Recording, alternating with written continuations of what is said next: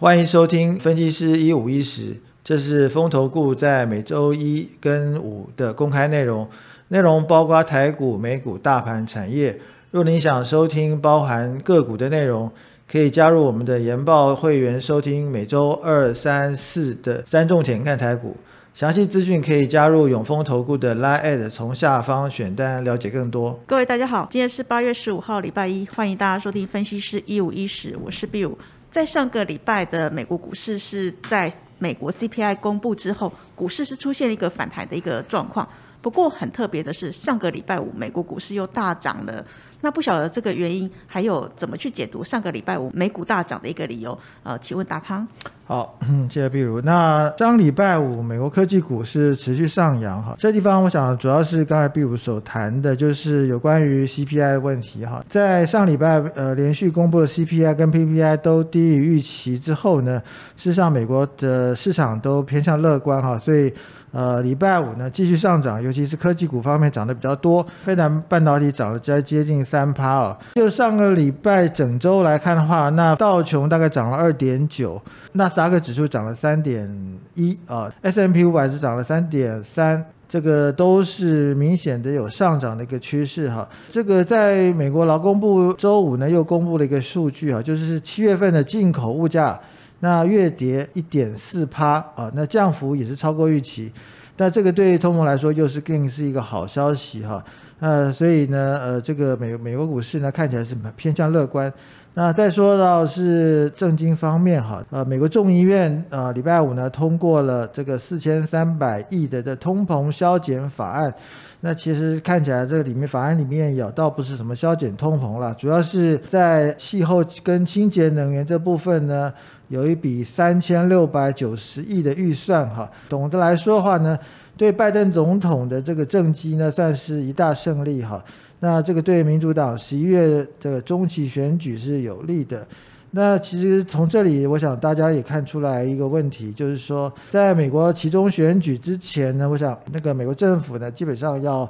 呃，维持这个市场的不要太差哈，所以我想这个对股市来说也是一件好消息。整个看起来，美国股市呢基本上已经突破了短中期的均线哈，那目前有挑战年线的一个呃态势哈，而且季线呢算是扭转向上哈，那这个地方呃多方是明显的有利。那就数据来看的话，十年期的美国公债大概呃目前停留在二点八左右。那 VIX 指数呢进一步降低哦，已经掉到二十以下了，是十九点五三哈。那西德州中级原油呢，呃又回跌哈。那目前的收盘价大概是九十一到九十二块哈，所以看起来，那美国股市这个部分呢，不管是在趋势上以及它的呃讯息上面呢，都是偏向有利的。好，谢谢达康。回应达康刚刚在讲的，在美国股市的部分，不管是在氛围或者是市场上，恐慌指数已经跌落到二十以下。那西德州的这个原油也续跌。那在这样子，其实环境上面有利于通膨的一个降低。所以说，看起来美股这个乐观的氛围，是不是能够适用在台股后续的表现呢？嗯，好。那其实上个礼拜呢，台股也是上涨哈。那就呃八月八号到八月十二号这五个交易日来看哈，那在美国股市的通膨带来好消息的刺激下呢，呃台股也是多头反攻哈。总的来说，一周上涨了大概两百五十二点哈。那收盘呢，已经来到呃一万五千两百八十八点哈，那个是涨幅有一点七八左右哈。不过五日均量呢只有两千零一亿哈。那目前看起来是一个价涨量缩的格局哈。那从大盘的走势来看的话，自从国安基金进场后呢，这个空方势力就开始收敛哈。那不过多空双方呢，在第一阶段较量之后呢，其实有一段僵持哈。在上市公司看起来的它的这些法说里面哈，那基本面讯息呃倒不是很好啊。那投资人对于能否一举突破这个整数关卡呢？呃，是有疑虑的哈。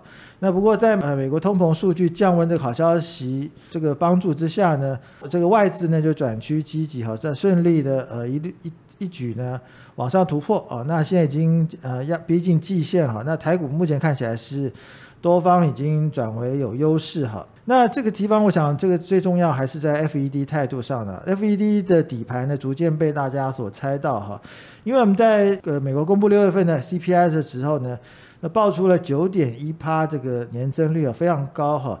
但是呢，FOMC 的反应呢却是非常的异常的温和啊，也就是要消除市场的紧张情绪。呃，还在开会之前呢，就跟大家讲说，我不会升四码哈，那让这个市场来安定。那从这地方看起来呢，就 FED 就是要呃比较温和啊，那让这个呃通膨呢，呃呃这个慢慢的降温哈，而不是用呃强力的利率政策的工具来打压哈，所以这个对市场来说可以大胆的往前推进。那就台股来说，短线是热络哈，建议呢还是要保持冷静哈。那就台股的走势来看的话，周 K 呢已经六连红哈，而且日 K D 已经来到八十以上哈。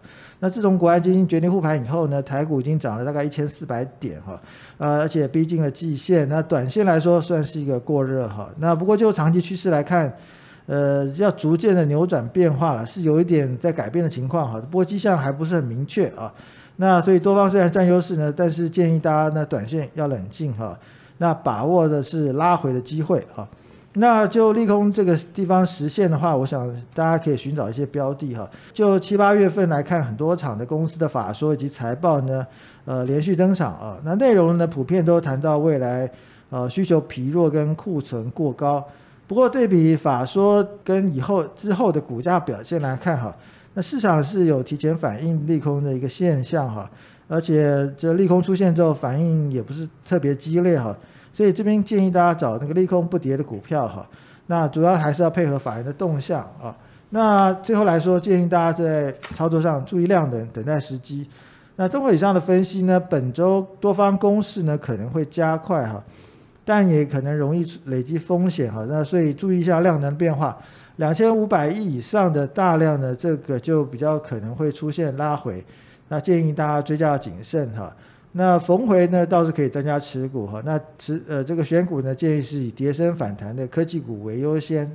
哦，谢谢达康。那刚刚达康讲的非常的清楚，就是虽然说目前多方逐渐占优势，可是因为毕竟季线的这个区域，其实在短线上面过热，这里稍微冷静一下，但是拉回的时候则要把握机会。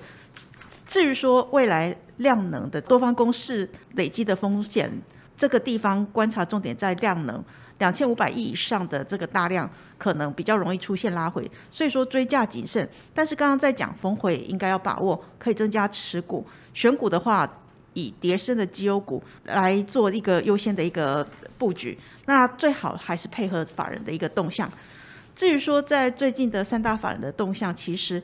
看起来还是连续的做一个买超的一个状况。那以上个礼拜五的外资是买超了七十三点一亿元，投信买超八亿元。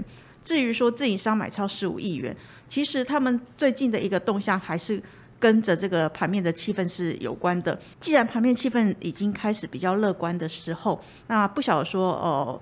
内外资最近买超的一个标的，以及是不是有一个族群性，还有延续性呢？请问达康。好，那就上礼拜五来看，好，那继续外资是买超，好，那买超幅度稍微缩小一点，哈，那投信还是一样持持续的买超，哈，那其实我们来看一下，好，把它累积一下来看的话，就就近五日来看，外资是倒是卖超了二十五亿，哈，那投信是持续累积买超大概七十亿左右，哈，那。若累计六十日的话，就可以看到外资是卖超了大概一千八百亿，那投信是累计买超了五百多亿哈，所以这个地方可以看到这个内外资其实不一样哈。那外资的动向呢是互多互空，所以呢，大家呃这个参考性就比较低一点。那投信呢倒是比较呃持续哈，这个就就比较具有参考价值。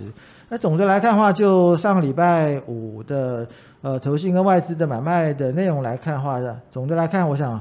呃，明显的就是投信呢，在呃长期耕耘之后呢，目前看起来是转向比较找高成长的个股哈，比方说像 I P 股啦，还有一些呃这个纺织股哈。那我想 I P 股尤其是特别的突出哈，基本上是都是买的蛮蛮整齐的，都每每档都有呃点到哈。所以这个地方看起来投信的方向变得比较突出，好是值得注意的。那至于说外资呢，大概是买一些这个全资股，我想这个地方就呃参考性就比较低了。哦，谢谢大康。那其实，在最近的一个动向的话。我们还是认为说，呃，投信的一个参考价值会比较高，不管是在延续性或者是股价的族群性。那以投信最近的一个买超的状况，其实最近的细制材的部分呃，他买超的一个状况是最为均匀。那这个地方也是呃显示说他们长期耕耘一些高成长的一些个股。那在这个地方大家可以多加留意。以上是分析师一五一十的内容，谢谢收听。本公司与所推介分析之个别有价证券无不当之财务利益关系。本节目资料仅供参考，投资人应独立判断、审慎评估并自负投资风险。风投 Good 有三种会员方案，研报会员注册后可以观看所有研究报告，白金会员多了每周选股七加七完整版的个股推荐，新黑卡会员方案多了分析师面对面讲座，内容有每月三场的台股策略解析。和美记一场的权威专家座谈，详细方案介绍，请大家加入永丰投顾赖官方账号后，从下方图文选单了解更多。